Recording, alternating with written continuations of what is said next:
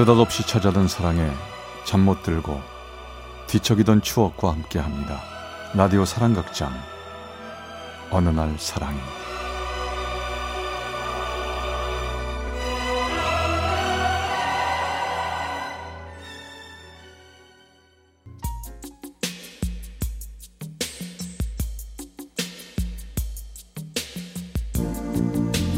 사랑의 체험수기. 어느 날 사랑이 제44화 짝사랑의 추억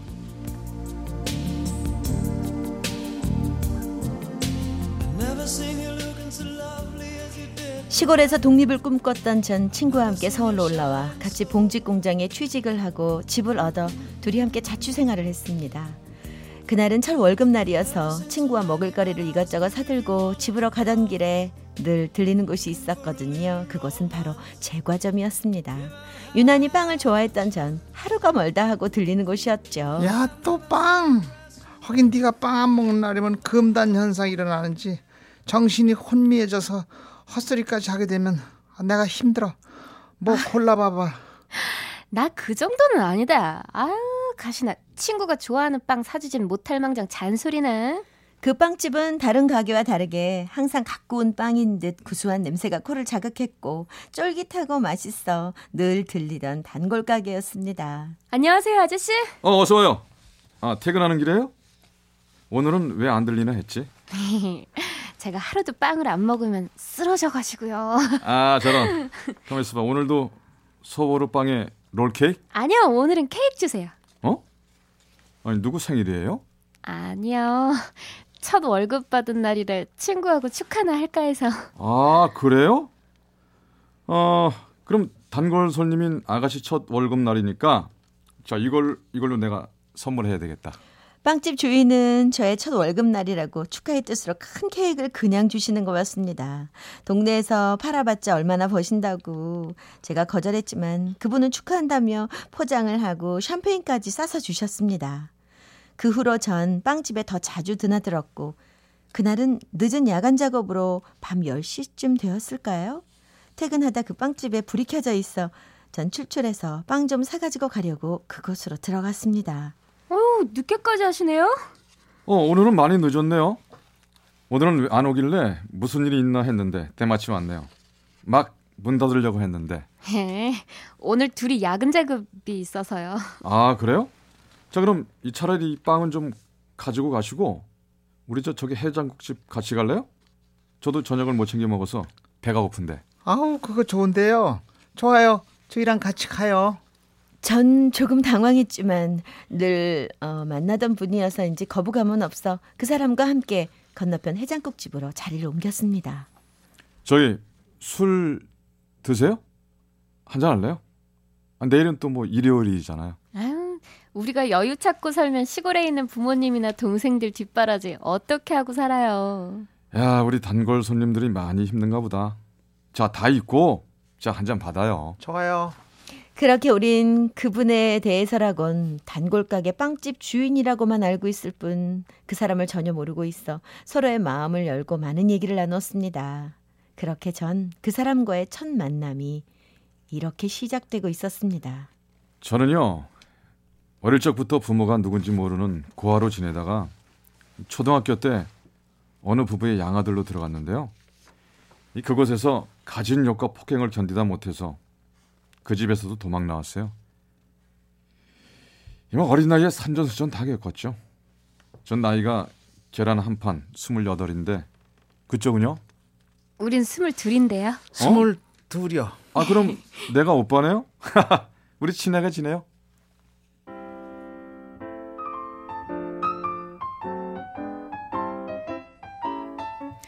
그날 우린 새벽까지 얘기를 나누며 즐거운 시간을 보냈습니다.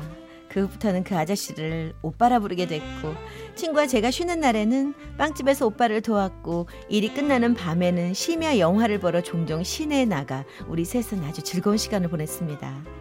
그러던 어느 날 제가 감기 몸살로 회사에 결근을 했고 혼자 끙끙 앓으며 누워 있는데 누군가 문 밖에서 절 부르는 소리가 들렸습니다. 누구세요? 어, 나 인건 오빠야. 많이 아프니? 출근하는 경자한테 얘기 들었어. 요즘 야근 일로 몸살이 났나 보다. 자 이거 전복죽인데 입맛 없어도 좀 먹어도. 처음 해본 건데 맛이 있는지 모르겠다. 근데 이거 오빠가 직접 하셨다고요? 그래. 아플 땐 입맛도 없고 너 혼자 점심을 어떻게 차려 먹을까 걱정돼서 자 어서 먹어. 야 이거 죽 식으면 맛없어. 자 어서 먹어라. 나 그럼 간다. 제가 걱정이 되어 손수 죽을 끓여 가져온 정성에 전 감동받았고 그때부터 짝사랑의 짝을 틔우고 있었던 것 같습니다. 오빠 식사 거르지 말고 이거 해서 먹어요. 야 이건 매번 반찬을 갖다 주니 난 반찬 걱정 없이 잘 먹고 있는데 너무 신경 쓰이게 하는 건지 모르겠다. 오빠 맛있게만 먹어줘요. 그럼 돼요. 아, 전 그리고 이거 받아. 어? 너저 23번째 생일이잖아. 선물이야. 고마워요. 근데 아, 어떻게 알았어요 내 생일을? 나도 정신 없어서 오늘 아침에 경자가 말하길래 그때서 알았는데. 작년엔 생일이 지났다고 하길래 그때 알아두고 달력에다가 이렇게 동그라미 그려놨지. 어.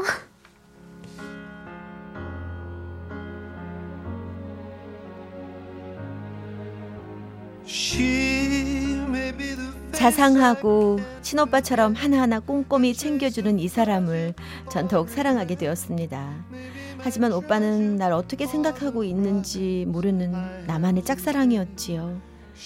그러던 어느 날 할아버지가 돌아가셨다는 연락이 시골에서 왔고 전 4일 휴가를 받고 바로 시골로 내려가게 됐고 장례를 마치고 며칠 후 자취방으로 돌아왔는데 친구가 보이질 않는 겁니다. 아, 얘가 어디 갔지? 오빠 가게에 있나? 늘 요즘 부쩍 밖에 자주 외출하는 친구라 또 어딜 갔나 싶었습니다. 오빠가 보고 싶고 생각나 제과점에 가보니 오빠 또한 가게 문만 닫아둔 채 어딜 갔는지 보이질 않았어요. 늦은 저녁쯤 돼서야 밖에서 친구와 오빠의 목소리가 들리는 것 같아 대문을 여니 역시나 친구와 오빠가 같이 서 있었고 둘은 날 보더니 약간 놀라는 기색이었습니다. 어? 아, 아 한순이 왔군. 어, 어, 언제 왔어? 어 아침 차 차로 올라왔어. 둘이 어디 갔다 와? 가게 문도 닫고. 음, 저기 오빠랑 잠깐 시내 좀 갔다 왔어. 왠지 둘은 연인처럼 다정해 보이는 게 갑자기 질투가 나더군요. 전 그냥 내가 없으니 둘이 외출했나 보다 했습니다. 그런 어느 날이었어요. 친구는 일찍 퇴근했고 전 남은 일이 있어 야근을 하고 집으로 가는데 오빠의 제과점이 또 문이 닫힌 채 있었고 친구 경자도 집에 있지 않은 거였습니다. 전 또 둘이 어디 갔나 하며 질투심에 짜증이 났어요. 그때 기다리던 친구에게 전화가 왔습니다. 너 어디야? 밤늦게까지 뭐 하는 거야? 저기 빵집 오빠가 오토바이로 물건을 싣고 가게로 오던 중에 교통사고를 당했어. 뭐라고? 아, 어딘데 거기가? 나도 당장 갈게. 어, 알았어. 많이 다쳤어? 그래, 지금 갈게. 저는 너무 걱정이 돼서 한 걸음에 병원에 도착했습니다. 어서 빨리 병원에 도착해 사랑하는 오빠의 상태를 눈으로 확인하고 싶은 마음뿐이었죠. 병원에 도착하니 오빠는 다리에 깁스를 한 채 누워 있더군요. 오빠 괜찮아? 안 아파? 뭐 괜찮아. 많이 안 다쳤어. 괜한 걱정하게 해서 미안하다. 괜찮아, 오빠. 오빠 나 몸조리 잘해. 경자야, 오늘은 내가 있을게. 너 좀 가서 쉬어. 어? 아니야, 괜찮아. 내가 오빠 간호할 거야.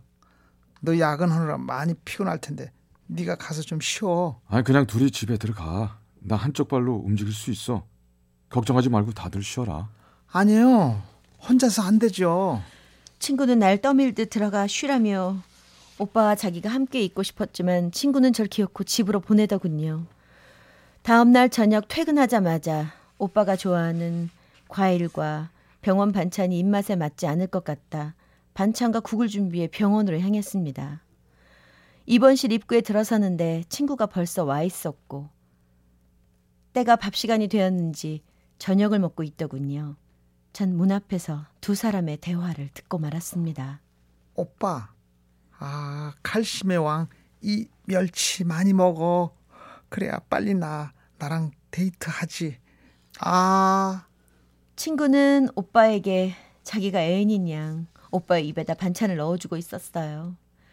그렇게 이해할 수 없는 행동을 자꾸 하는 친구를 몰래 살짝 문틈으로 들여다보는데 다음 대화가 저에겐 충격이었습니다. 오빠, 근데 우리 사이 아, 안순이한테 말해야 되지 않을까? 글쎄 알게 되면 많이 놀라고 외로워할 수도 있고 자기 몰래 만났다는 거 알면 화내고 그럴 텐데 괜찮을까? 아우, 오빤 안순이 생각하다 우리 사이 멀어지겠다. 친구 몰래 만나는데 얼마나 힘들고 어디 나갈 때마다 꼬치꼬치 묻고 맨날 셋이서 올리고 이제 나도 오빠와 단둘이 시간을 자주 갖고 싶단 말이야. 아마도 예전부터 친구와 오빤 저 몰래 만나고 있었던 것 같았습니다. 전 그것도 모르고 눈치 없이 늘 내게만 자상하게 챙겨주는 배려 깊은 오빠라 생각했고 그런 모습에 전 매일 밤 오빠를 생각하며 좋아했으니 가슴이 미어져 아파오더군요. 바보 같은 사랑으로 눈치도 없는 저 혼자만의 짝사랑을 해왔던 제가 정말 미련하고 바보 같았습니다. 그날 전 오빠를 생각하며 힘들게 만든 도시락을 다시 집으로 가져오고 말았습니다.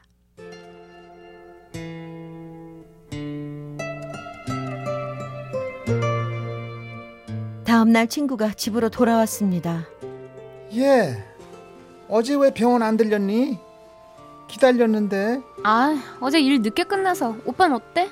어, 많이 좋아졌어. 저기 있잖아, 안순아. 어, 왜? 너 있잖아. 우리 회사에 괜찮은 남자 하나가 있는데 너 안 만나볼래? 아니야, 됐어. 관심 없어. 나, 나 나갔다 올게. 약속 있어서. 친구의 말을 끊고 전 밖으로 나와버렸습니다. 약속이 있단 말은 거짓말이었고 그냥 오빠와 친구가 단둘이 있었던 모습이 떠올랐고 그냥 그게 싫어서 나와버렸지요. 막상 나오니 갈 곳이 없더군요. 골목길을 나와 길가로 나오니 제 눈에 들어온 건 문이 닫힌 오빠의 제과점이었습니다. 이곳에 처음 와 오빠를 알게 된 곳, 그리고 그 사람을 짝사랑하며 내 마음을 고백하고 싶었는데 내 마음 표현도 못한 채 친구의 연인이 되어버린 그 사람. 전 정리가 필요하다고 느꼈습니다. 떠나는 게 낫다는 생각도 들었습니다. 예, 안순아. 너 어디가? 침은 근데 왜 싸는 거니? 나 시골로 내려가야 될 것 같아. 왜? 아버지가 많이 아프시대. 뭐 농사일도 있고. 그리고 난 서울 체질이 아닌가 봐. 그냥 답답하고 하루하루가 힘드네. 어, 그리고 오빠랑 아름다운 사랑 잘 만들어 가고. 어, 너 알고 있었구나. 너한테 먼저 말하려고 했는데 미안해.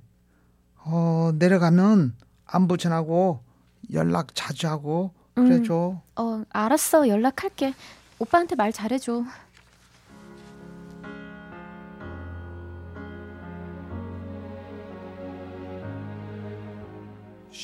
그 후 전 시골에서 부모님 일을 도우며 지냈고 1년 후 친구는 그 남자와 결혼을 한다는 연락을 해왔습니다. 하지만 축하한다는 말만 전했을 뿐 전 친구의 결혼식장엔 가지 않았습니다. 글쎄요. 아마 그때까지도 친구가 미웠을까요? 아님 제가 그 오빠를 잊지 못했기 때문일까요? 이제와 생각하면 처음 짝사랑이라서인지 제가 너무 바보처럼 그 사람을 내 사람으로 만들지 못해 후회와 아픔이 남아 있었던 것 같습니다. 친구와 오빤 그 후론 연락이 안 되지만 아마도 행복하게 잘 살고 있을 거라 생각합니다. 저도 지금은 인생의 동반자인 남편을 만나 행복하게 잘 살고 있습니다. 누구나 짝사랑의 추억을 가지고 사는 거 아니겠습니까?